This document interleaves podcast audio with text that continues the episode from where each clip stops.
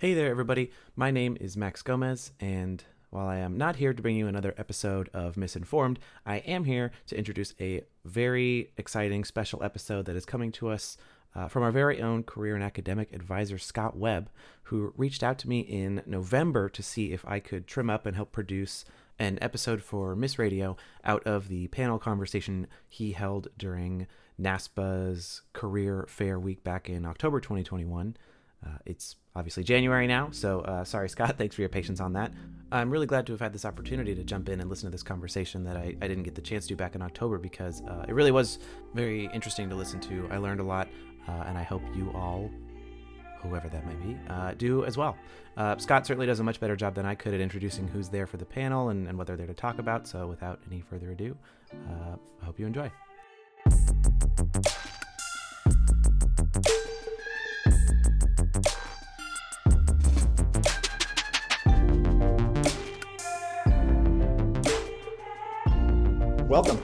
Uh, my name is Scott Webb. This is the NASPA International Development Panel. This is the, the fourth and final event of the DC Career Virtual Trek Week. Uh, we've had some great events this week. So my name is Scott Webb. I'm, I'm here in Monterey, California. I'm a career and academic advisor with the Middlebury Institute for International Studies in Monterey.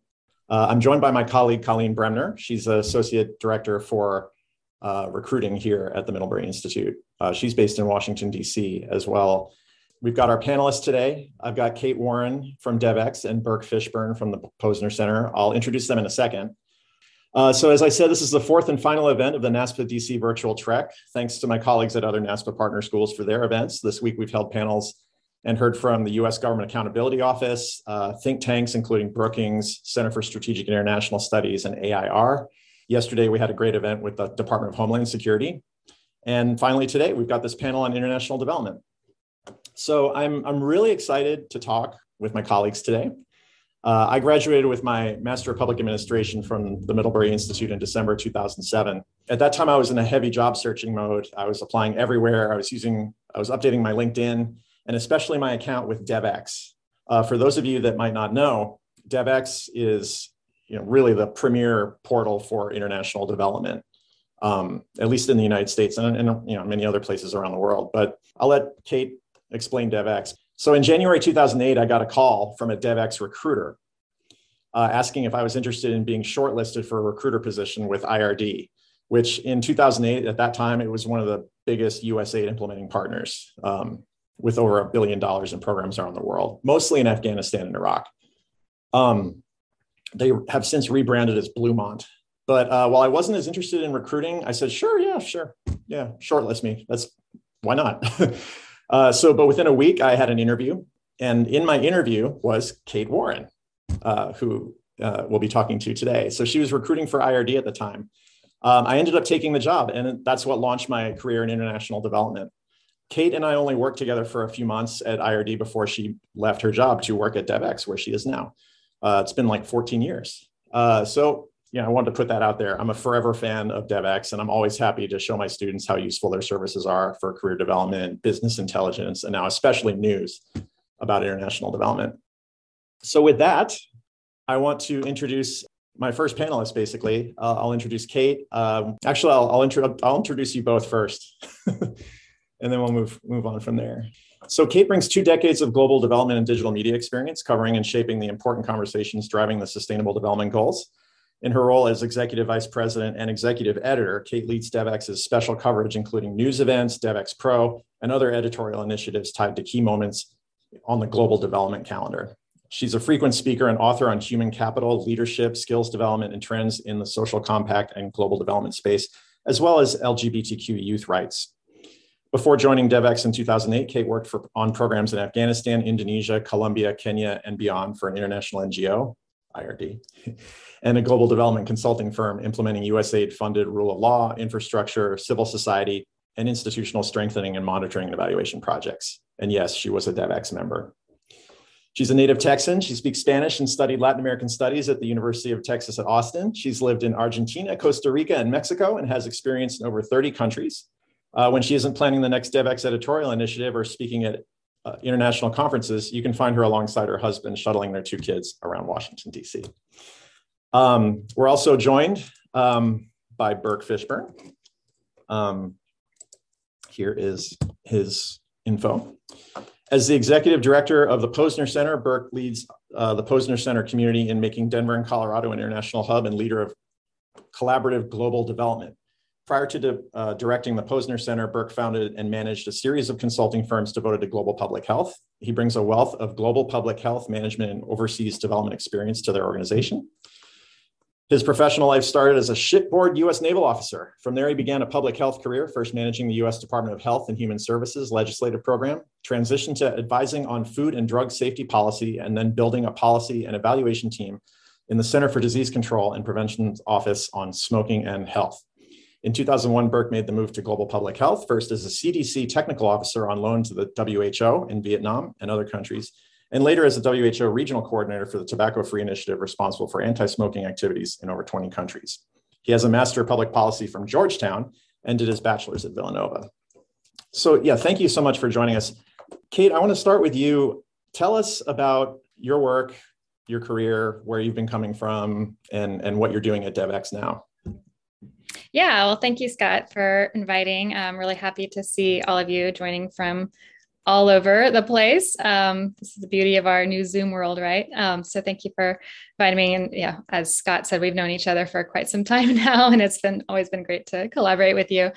Um, yeah, so I, you know, got started working, I think, in some very traditional international development jobs, at least particularly in the early 2000s in DC, which was, you know, backstopping USAID funded projects for an NGO and for a consulting firm. Um, with commonly referred to as implementers or USAID implementers that are usually the ones you know on the ground actually delivering on projects and programs and those kind of roles are often um, kind of getting involved in a lot of different areas of project management everything from maybe writing proposals to doing recruitment for that project to um, you know financial and budgeting oversight and a lot of coordination.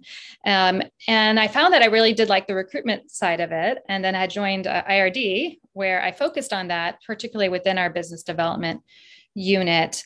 Um, you know we actually hired devex to help us as we were doing a search. It was a really busy time. We were doing a lot of hiring. This is when uh, there was just a lot of funding going into afghanistan and iraq and it's just like couldn't hire fast enough um, to work on some of those programs. Um, and yeah, that's how I, I met Scott. Um, and then shortly thereafter, I left Devex. Um, and I think this is a, maybe a common career story where, you know, the, the reason I left is I had known Devex through my work at IRD. So when they were looking to hire this position, they approached me to see if I would be interested. Um, so, you know, a lot of that's how a lot of jobs happen um, definitely people apply to jobs online, but a lot of it is through networks and, and people you know.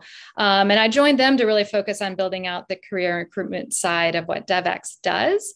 Um, it has definitely evolved since then, and it's been, yes, uh, almost 14 years, which is kind of crazy uh, to think about. Um, but at Devex, for those of you who aren't familiar with us, we really are a media platform for the global development community. And we really serve as a connection point for anyone who's working in this space in a variety of ways. So we do have a job board where there are hundreds of organizations that post their opportunities, and it can be a you know home office position in DC to a consulting job that may be in um, a program country. The opportunities really are, are global and pretty diverse. So encourage you to be checking that out if you haven't already, and you know can sign up for customized alerts and, and such for jobs that you're interested in. We also have very robust career advice offering um, through our content. So we have a, a, career newsletter comes out every Friday, uh, Devex Career Hub, where we curate a lot of that. Might be CV advice or interviews with heads of HR or recruitment leads from big organizations. Um, a lot of advice looking at the trends that are happening in the sector and breaking it down. What what does that mean for somebody who might be looking to break in or advancing their career. Um, we do a lot of events and programming around that as well. Um, so I got involved in a lot of that editorial side through our career lens. And then in recent years, that's actually evolved to working on our editorial side more broadly and our events more broadly. So, um, you know, we're ho- hosting a big event next week around the future of development finance, which is a real growing area. And I know we'll be talking a little bit about the different kinds of jobs and such. And happy to talk about some of the, the newer areas we see in development. Um, then we'll be at the climate conference COP the following week. So we are covering that as well. We also track funding um, and you produce a lot of news around what's happening in the global development space, really targeting professionals and making sure they're getting access to the information that'll help them do their jobs better. So whether it's how to write the CV to get the job or talking about what's really happening, you know, on the ground, maybe uh, we just did a big feature on on Haiti and the food insecurity challenges there. We had a reporter on the ground who put together a really beautiful visual story talking about some of the supply chain challenges there. So we, we you know, we cover quite a bit in helping international development professionals um, you know do good and do it well, as our slogan says. Um, and so, yeah, I'll I'll pause there, but I'm happy to talk about um, you know kind of the hat I've worn as um, from a recruitment and career side to also the hat on on looking at international development issues more broadly.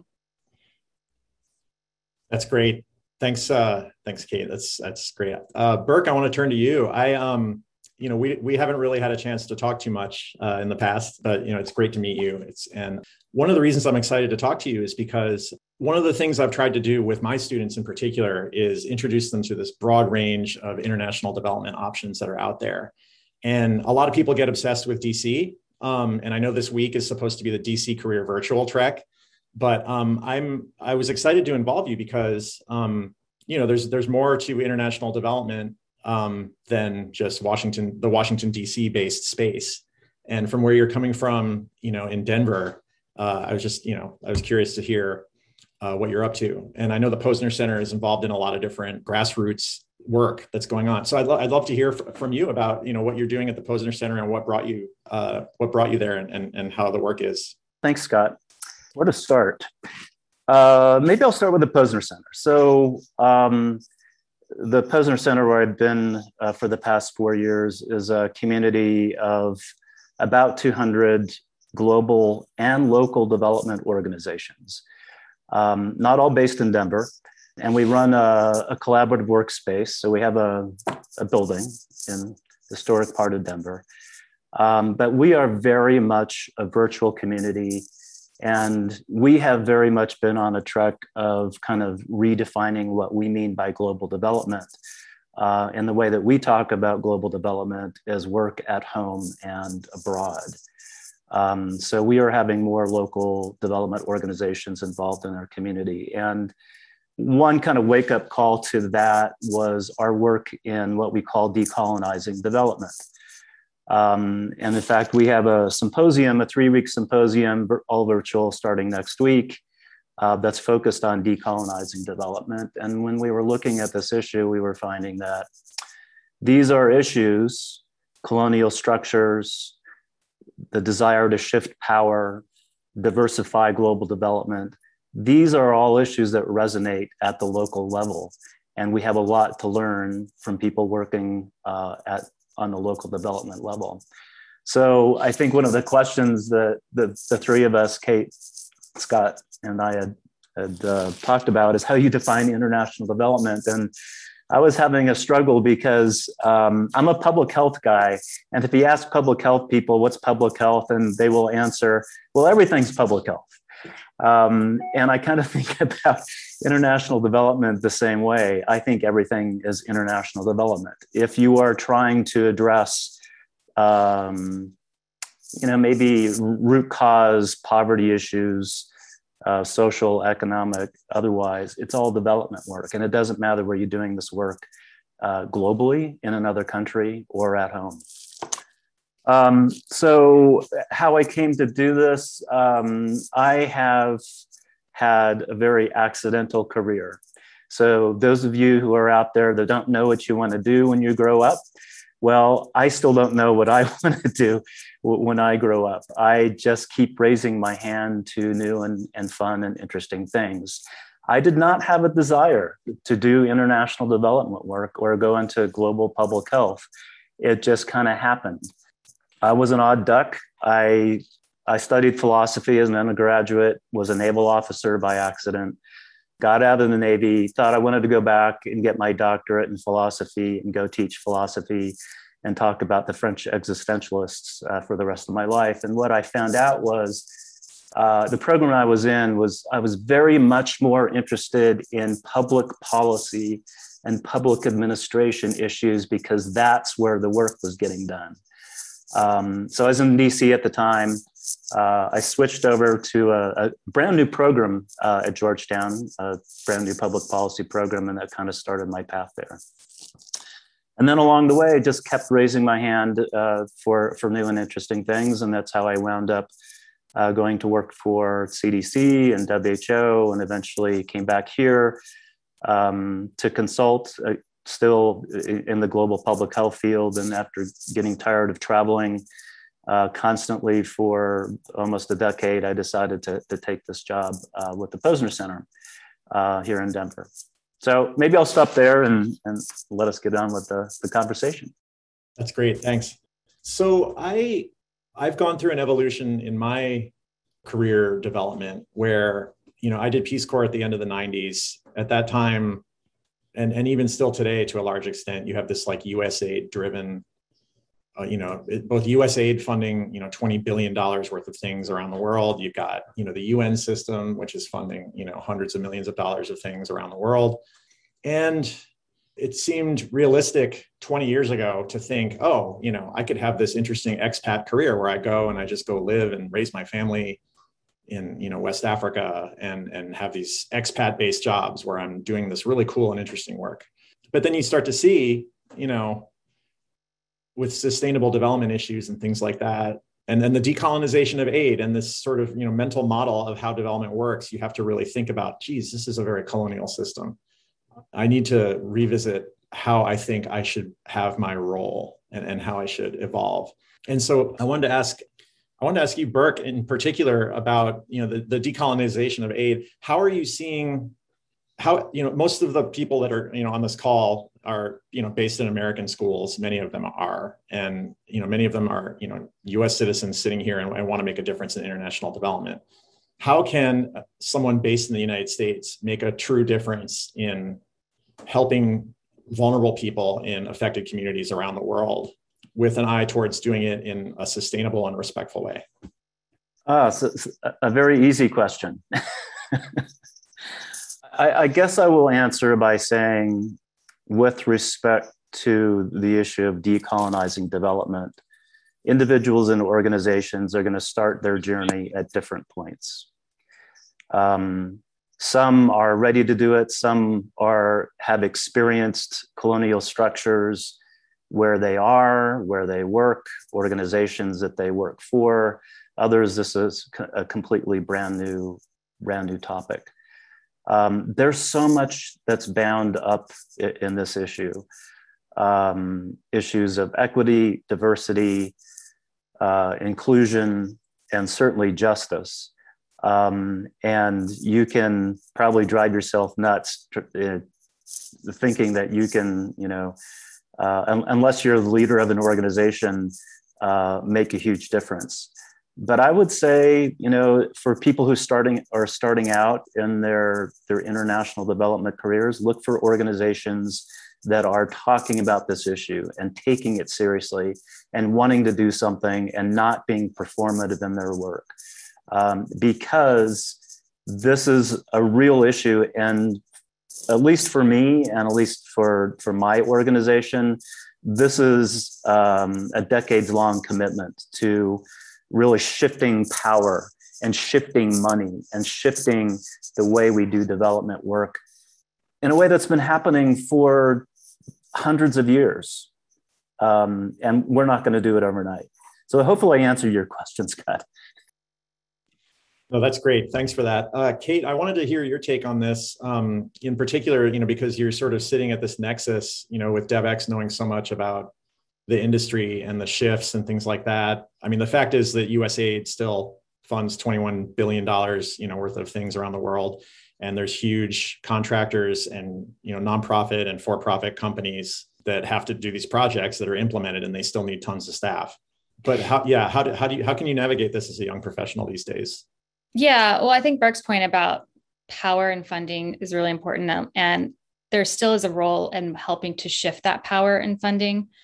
um, whether we like it or not, that comes from the global north in the current way of our structures. And it's hard to imagine, particularly from the funding side, that that's going to be shifting. Um, you know, the countries with the resources are the ones. And it's really about how you can get that funding and shift that power to local decision makers who are going to know their challenges, opportunities much better than somebody flying in or parachuting in um, from outside another community. So, you know, I think it's about finding that role where you, you, there are a lot of jobs and positions and organizations that are doing that and thinking about their role. And if you are sitting in the US or DC, you have proximity to that power and funding. So, thinking about how you can play a role in distributing that. Um, and so you know, working with the USAID, we actually just did a career event with them this week. You know, they often talk a lot about, you know, localization is their term of, of shifting more power and resources to local organizations, not so much relying on the big international NGOs that tend to hire a lot of Americans. Um, a lot of those international NGOs are now, you know, used to be you know back when we were doing projects scott where you know you'd have a chief of party and the whole project leadership would be mostly american and they'd be brought in maybe have never even worked in the country before and they're paid big american salaries and their kids go to private school. Um, and then meanwhile local hire there's a lot of disparity in that. Um, but that has, has shifted a lot. And now that chief of party um, ideally is somebody who's locally from that community. So as far as career opportunities and thinking about like an expat lifestyle, those will still exist, and particularly international organizations like the UN and the World Bank and USAID, those positions and opportunities will be there, but those roles will be shifting and more focused on how do you facilitate access to power and funding for local communities um, I think you have to think a lot about what unique value are you bringing in, which requires a lot of humility, right? So, why should an organization fly you into this country that maybe you don't have any personal experience in, maybe pay you many multiples to do something that like that somebody in country couldn't do? Um, and you're wanting to do good um, is not reason enough to do that, right? Um, even if the intentions are good. Um, so I think there's been a lot of reckoning and self examination of people who work in this sector who enter the sector because they are well meaning, they want to make a difference, and thinking about how maybe they've been complicit in this uh, system of inequity. And so, yeah, it, you can kind of spin yourself crazy thinking about this too. Um, so, you know, I, I, but I think it's important to ha- have that and, and thinking about like what is the unique value that i'm providing that nobody else could um, and really focusing there? And it might take some time before you get to that point in your career. Um, but yeah i mean these are it's not going to change overnight but these are shifts that are happening a lot. Um, i think the pandemic has certainly accelerated that. Um, organizations that maybe before said oh well we can't find the local capacity they had to, right? Because they couldn't fly in their teams from overseas. Um, and they found actually uh, things worked pretty okay. Um, there you know more remote opportunities available that's opening up even access to who could work for a US based NGO. If you could hire someone remotely to run a project, why hire somebody in DC if you could hire somebody in Nairobi who's a, a Kenyan? So there's a lot of shifts that are not just in development but um, are happening that are kind of changing how positions are determined and where they're placed. Um, but i you know i think there's still lots of different opportunities. And I, I think burke's point about how do you define development that is something we talk about a lot. And we've been thinking about how we describe devex you know we we work with a lot of corporates and tech companies that are doing development work. They might use very different language and terminology, and we have yet to find what that common term is social impact, or sometimes the SDGs can be something that resonate. You know, have to shift our language depending on the audience we're talking to. But there's a lot of different ways to have a social impact and development that is also not in what I would say is a traditional career path for a you know USAID funded NGO. Yeah, Burke, did you have anything else you wanted to add to that? Maybe just to make it a little bit more concrete I, kate is exactly right we over the, the decades, we have this idealized notion of a career in international development, right? And I think that's getting blown up. And uh, you all are going to be part of that generation that's going to blow it up and help us um, improve global development work. Um, so, coming back to Scott's original question, is I think you all have a role in helping us to blow it up because I'm very much part of that that old school where I was a tobacco control ex- expert. I got helicoptered into Vietnam with the assumption that countries like Vietnam, Cambodia, Laos, Malaysia had no idea what they're doing in anti smoking. And I was going to go in and, and, fix everything, which was so far from the truth um, and a very humbling experience.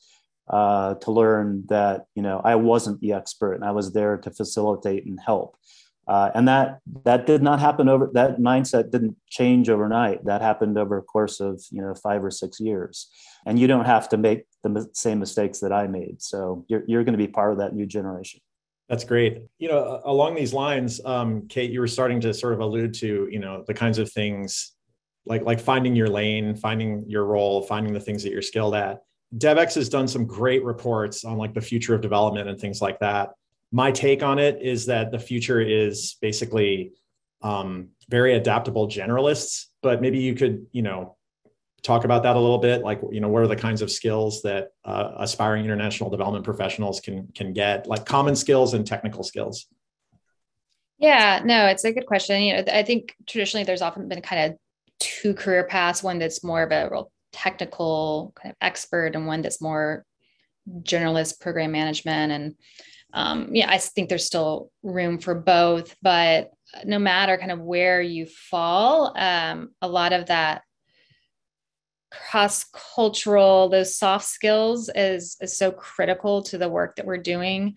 Um, when you think about uh, you know some of the hard skills that are really in demand, there's a lot of data. Obviously, having much more data driven decisions and people who understand data and how to measure it and what's important that is you know probably the most uh, often requested skill set that also is very much lacking in a lot of organizations. So when we talk about where you can provide unique value, that's often a, a hole that is being needed to, to fill. So it's like thinking about hard skills to develop, but it's also then knowing how to use that and how to communicate and how to collaborate. I mean, these problems and of inequity across the world are not simple solutions, right? They require actors from all parts. Uh, if you look at the SDGs, the whole point of them is that these are challenges we need to bring everyone, public sector, private sector, civil society together. And so, and in particularly thinking about as an American, the role that you can play is, I think, through a lot of that partnership and bringing those groups together. Um, and so, those do require a little bit more soft skills and thinking about um, you know partnership and collaboration being able to you don't have to be the expert in everything but knowing what expertise you're lacking and bringing that in to really think of sustainable cross-sectoral solutions there's um, development has often been very siloed and a lot of that is a result of how the funding um, is put out there. But more and more there's a lot of uh, desire to break down those silos. I mean look at climate right? Climate is impacts every facet of development. Um, and of course, that is a, a good thing to be um, looking at too, as organizations are more and more thinking about climate as just this cross cutting theme that needs to be factored into all of their work, whether it's on health or, or ag or infrastructure or whatever it may be. Um, so it's, you know, looking at how you can bring all these together and it's a quickly adapting world. So the ability to learn new skills and be adaptable, I think is probably most important because what you're learning today is great, but in five years, um, it could be something different that you need to know. So having that growth mindset too is, uh, I know, very valuable to many of the organizations that are hiring. That's great. That's that's that's really good to know. Um, there was a technical question that someone chatted me about um, about monitoring and evaluation skills. That's a little bit in the weeds, but um, what what it brings up is that um, you're saying like data and analytics is is highly important. I mean, would you say that like there are, are commonalities across a lot of the positions that you see, in particular for people that are you know kind of entering the you know the program officer role that you know, yeah, entry level postgraduate position. Yeah.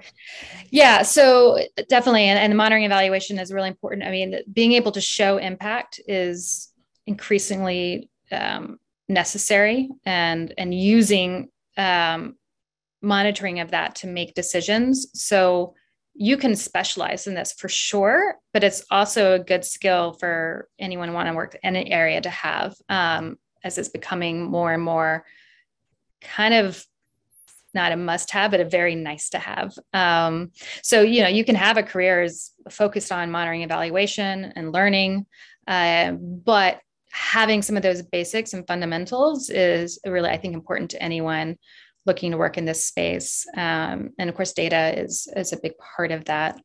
Okay, yeah. I, I wanted to talk a little bit about money and funding uh, in international development because that drives so much of, of what can be done. Um, you know, there's like I was saying, there's 21 billion dollars of USAID money out there, you know, for the taking annually, taking, but you know, for so there's every time a solicitation comes out, you know, a dozen NGOs get together and have a cage match to write proposals, uh, you know, and there's a lot of effort put into this.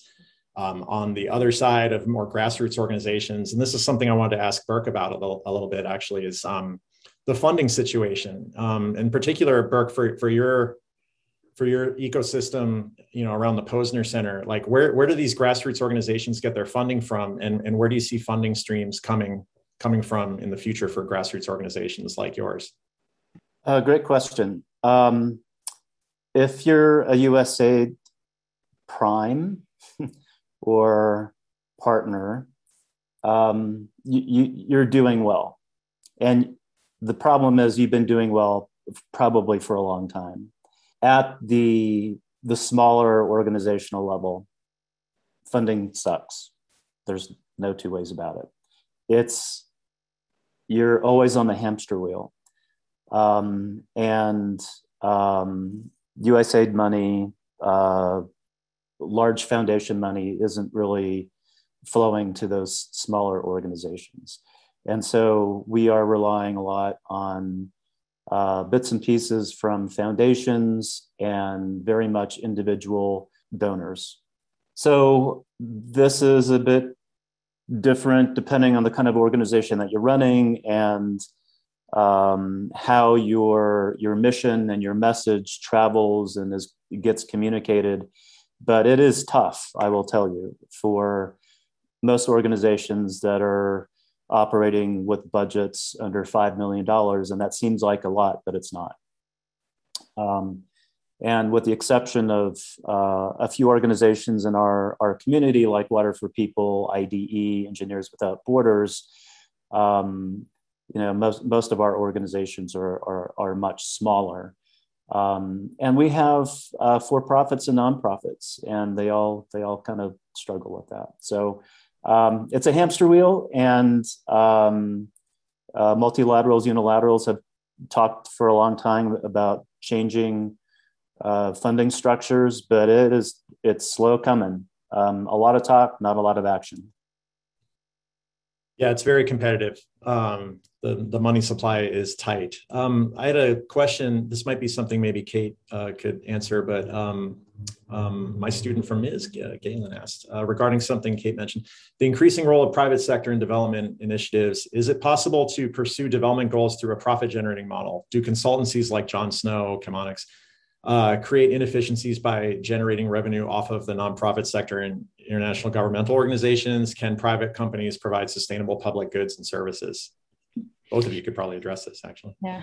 Well, I, I think that dirty secret is there frankly is not a huge difference between the for profits and NGOs in, in, DC other than like .org, .org.com. Um, you know, I, I'm generalizing a bit there, but in how they operate and, you know, I, Scott and I have worked for an NGO that frankly, if you were there, you would feel like you were in a, um, a for-profit court was just as chasing after the dollars. Um, so, you know, and the argument for the for-profit model is being sustainable, right? So you have to come up with a sustainable business model so that you aren't, you know, so reliant on individual funds. So I, I don't really look at whether an organization is a for-profit or nonprofit as kind of the measure of whether they're efficient or doing good work. I think it's really up to an organization and how the best business model they think to enable that. Um, so I think you have to go a little bit deeper and look at how they're operating and what their, um, you know, their mission and their values and how they work um, to really evaluate that. You know, all of these groups though are part of this big system where yes, there are inefficiencies. You have 20 organizations that are bidding after this same project. So it costs a lot of money to put together these proposals and one will win. Um, but i think is kind of the reality of of the system right now. Um, so but you know I, I, often sometimes some of the groups that we work with i have to go look at their website and see if it's a com or org to even remember if they're a for-profit or an ngo because um, they collaborate they compete they often work in similar ways. Um, and but you know each is each has its own beast. So I kind of evaluate um, each organization by its own merits and not necessarily its you know tax status. But curious to hear what Burke has to say on that.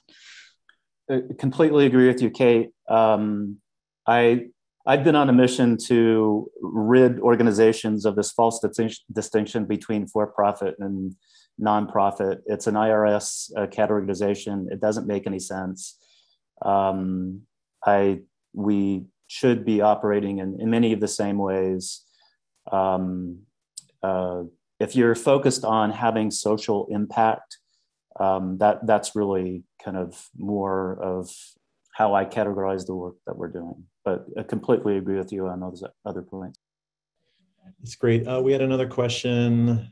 This is probably for either of you. How do you see U.S. private sector engagement improving to aid USAID and other US government led initiatives to bolster US led economic development. Uh, do either one of you want to take a stab at that? Um, yeah, I mean, I mean, so there is a lot of collaboration with the private sector that's happening, um, even within USAID, and they have a whole office that focuses on that, um, looking to leverage um, private sector investment funding and skills and you know there are some even ngos that are exploring these kinds of partnerships. So um, you know private sector a lot of them when you think, talk about interests too they have um, a long-term sustainable interest in investing in certain communities that can withstand changes in political power or you know whims of congress. So there there can be some advantages to working with an organization that you know they're factories or their you know supply chain is based in the country. So it's important for them to have a healthy workforce or an educated workforce or um, a consumer base. Um, so it's about kind of aligning those interests and um, there's a lot of work being done there.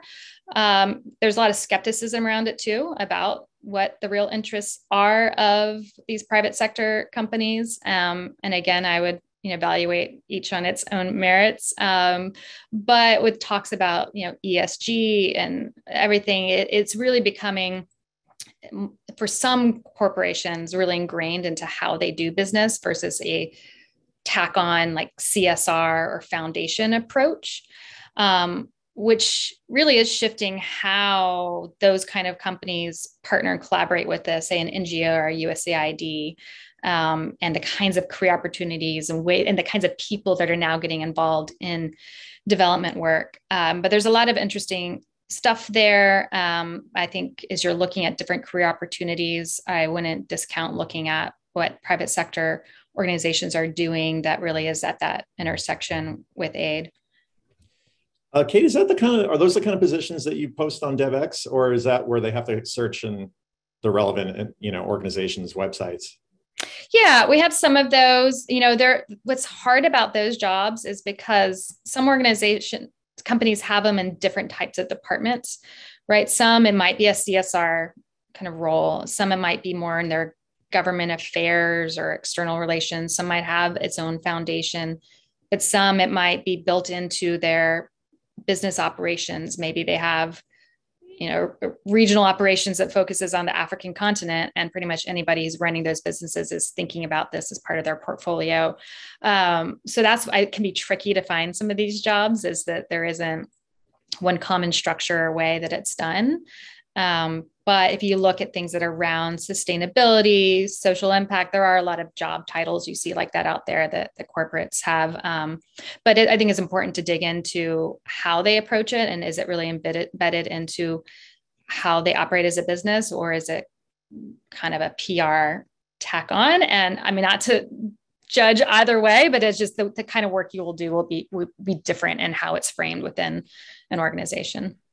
Right on. Uh, there's a question about uh, the sustainable development goals. Um, you know, we had the Millennium Development Goals that was, you know, governing pretty much, you know, most of the development decisions that were leading up to the year 2000. And then, you know, we had the Sustainable Development Goals. Uh, to what extent are the SDGs actually being followed by NGOs and guiding program development around the world? When I worked for the World Health Organization, I was involved in helping to develop the the original Millennium uh, Millennial Development Goals. I I have a, a somewhat cynical view on the SDGs, um, but I will say um, it is a very helpful framework to mobilize high level support to do something. I mean, it's just the I, I don't know another way to put it. Um, there's metrics um, and to the extent that countries, organizations are taking those seriously, it, it they do help. They do provide a framework there w- where there was no framework before. It provides an impetus for uh, funding streams, um, et, et, cetera. So um, we use them. I think they're helpful. Um, uh, some are better than others there's a lot of them. um, and um, you know, in the end, I think it's it's a positive thing, and it's it, it's something that if you're working in global development, you should be paying attention to. Right. Thanks for that, Burke. There's uh, there's been some other questions. Looks like uh, Marion was asking regarding the distribution of funds to more smaller organizations. Doesn't that require more management of, by donor staff, which is very limited capacity? I mean, I can say from my experience that the effort that you're putting into a half million dollar grant can sometimes be as much as it is on a $10 million grant. Um, but I don't know. I mean, Kate, you've, you've seen. Yeah, I don't know. There's a lot of debate within the development community of whether we should have more smaller NGOs or fewer bigger NGOs. And I, you know, there's arguments for both sides. Obviously, the arguments for a larger is is the overhead right? So why create all this overhead and replicate it across all these organizations and maybe have them doing all these programs that are actually trying to do the same thing rather than uh, aggregating them and to be some economies of scale? Um, of course there's problems with having really large ngos that hold on to all this power and then um, have really no incentive to ever put themselves out of business too, right? Which is uh, something that some organizations say is their goal. Um, so yeah, there's I think there's some debate over that and and kind of which model and the importance. And uh, you know, I, one of the challenges of really making progress on you know this localization agenda of trying to get more funds directly to like local on the ground small organizations is that it is very hard for a small organization to absorb the level of funding that can come in. And sometimes that might even require you know having a line of credit because you have to wait six weeks for the government to pay you back and you have to be able to outlay all this cash and wait and hope that they're going to pay you in time. Um, and you know so sometimes you need the support of a big organization that has access to reserves and cash and credit. Um, so they, you know there can be partnership between the two and large organizations helping to distribute that funding um, and helping with the management of uh, smaller organizations. Um, but yeah, it's a it's a tricky challenge. I, am sure Burke has thoughts on this. Be curious to hear his. I'm the last to argue that there shouldn't be uh, some aggregation of organizations in the development sector. When you find out that there is uh, an organization working on women's education to advance women ed- women's education uh, in one municipality, and right next door, there's another one doing the very same thing with a slightly different model. Um, you you begin to see what the the problem is. That said, um, you know, beyond a certain level, there is just a lack of access to funding, and my view is it is because of how donors are doing business and their application process and uh, they make it virtually impossible for an organization of uh, a certain size to uh, have the stand up the capacity to actually apply for for op- funding opportunities. You have to follow their application process, their reporting, et cetera. And especially for grassroots level organizations that are actually in the country at the local level doing the work, needing that level of funding, it's impossible for them to access the funding because of that, that lack of capacity. And so it's not just having more people staffing donor organizations, it's the whole structure, uh, well beyond the number of people who, who can take applications. A lot of them won't even take unsolicited uh, applications or, or, or interest. So um, lots of talk on this issue, lots of talk uh, connected de- de- decolonizing development issue. But um, again, you, you probably uh, sense my frustration with this uh, on behalf of, of, of, a lot of organizations, um, especially outside the DC area, that just have a hard time uh, accessing funding. Yeah, it's it. Yeah, Mackenzie Scott is on trying to disrupt this model a bit of how she's doing her giving. It's just it unrestricted funds picks an organization thinks think doing good work let them do because you know a lot of the way that the giving is too is like you have to spend it on a certain thing in a specific way that is um, administratively really burdensome for a small organization um, so philanthropy um, has a role here and and, uh, and can have the flexibility that maybe big government and international organizations um, those institutions have a harder time changing or innovating or risk taking on their model this is really interesting. Um, I, we've answered a few different questions at once. People have been private messaging me and um, and putting things into the chat. Uh, so there was a lot of there's some questions about you know funding smaller orgs and things like that. I want to shift a little bit uh, to sort of like the work life balance uh, of working in international development. You know, there's a question which international development orgs do you see as cultivating a healthy culture for staff to have work-life balance to prevent burnout and attrition? How do you recommend students evaluate the culture of the org before applying and interviewing? And I wanted to also bring that up in the from the standpoint that working in development uh, can be there's a lot of miserable information and news that you're confronted by all the time. Like I get emails from Relief Web, you know, from Devex, obviously, you know, development aid, Harvard Humanitarian Initiative, all these other orgs, and and the, the, Relief Web in particular, I'm getting sit reps from you know all the UN organizations, and they're all trying to raise awareness about terrible things that are happening around the world. And so you're bombarded by just the worst human tragedy all the time because we're all focused on trying to alleviate the suffering and things like that. So, um, you know, what do you have? What do you all? What what are your thoughts on on work life balance? You know, keeping yourself motivated while you know continually confronted by so much drama?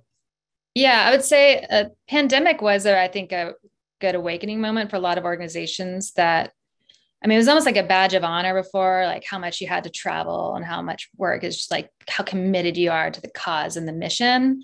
Um, and so people not feeling like they can say, whoa, hold on, I, I need a moment. And obviously, like particularly doing like humanitarian type work that can be really mentally um, taxing.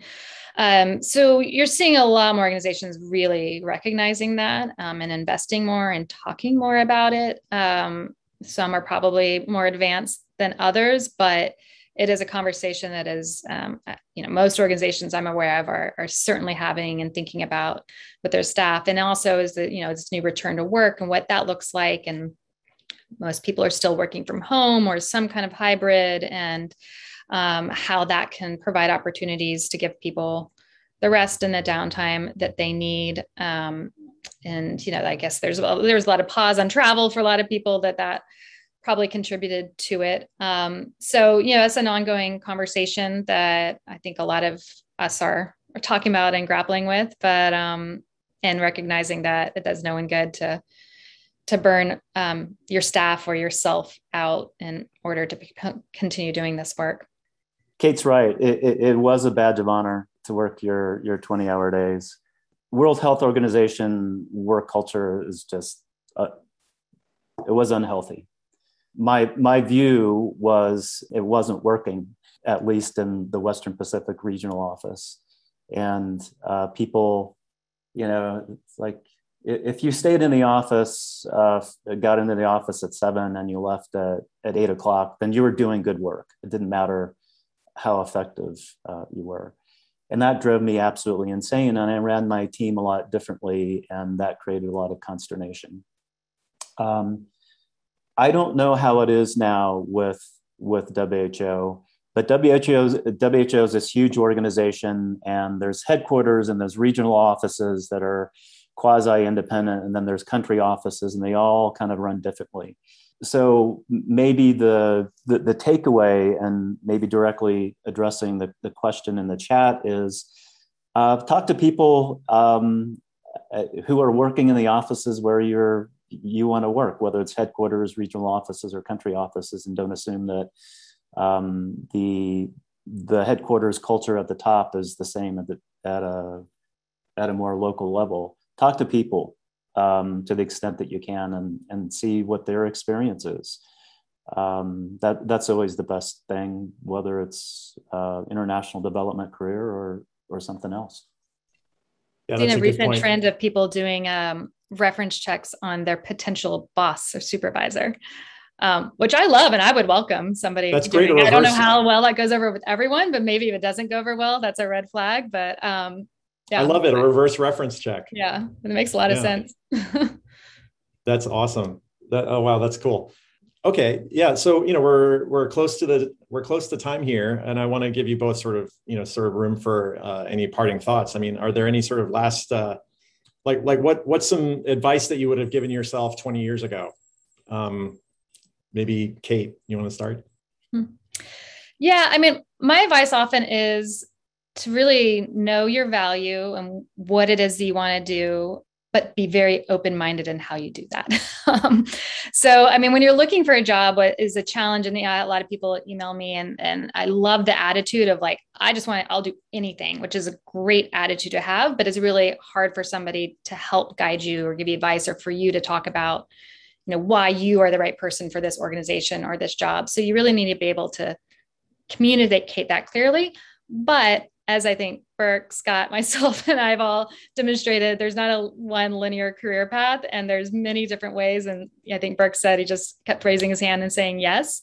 Um, I think having that attitude because it it is a competitive sector to break into. Um, but so you want to have that open mindedness of trying new things and who knows what you might really love, but um, but also have some focus that'll help you guide your search and particularly thinking about leveraging your network and um, your existing relationships to try to to find potential opportunities.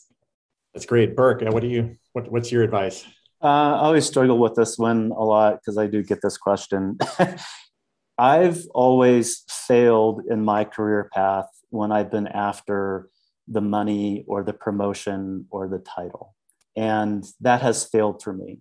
So, whether you're first starting out mid career or at the end of your career, uh, I would suggest that um, instead you say yes to fun, yes to doing something interesting, yes to something where you think you're going to have impact and not worry about the rest. Because even if it's a mistake, it'll yield another an, another door will open to you. So that that's one thing. Uh, the, the other thing is uh, have a growth mindset. Uh, and that's a nice way of saying be okay with feeling like an imposter, like you don't know what you're doing. Um, go into something that's that's going to challenge you, um, that's outside your comfort zone because you're just going to grow in that job. If you if you take something where, you know, I, I know epidemiology uh, like the back of my hand. I'm going to go be an epi epidemiologist for a, a large multilateral. Good for you, and that might work for you.